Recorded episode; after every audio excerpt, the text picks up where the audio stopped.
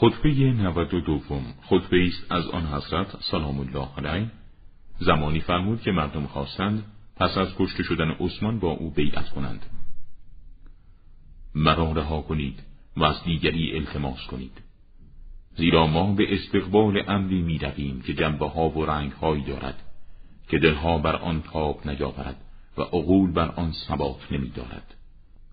آفاق فضای آینده را ابر فرا گرفته و راه راست مشبه و ناشناخته است. و بدانید قطعا اگر پاسخ مثبت در این امر به شما بدهم طبق آنچه که می‌دانم با شما عمل خواهم کرد.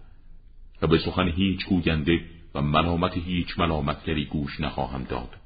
و اگر مرا رها کنید من مانند یکی از شما خواهم بود. و شاید من شنواتر و مطیعتر از همه شما به آن کسی خواهم بود که امر زمامداری خود را به او بسپارید. و من برای شما وزیر باشم. بهتر از آن است که امیر شما باشم.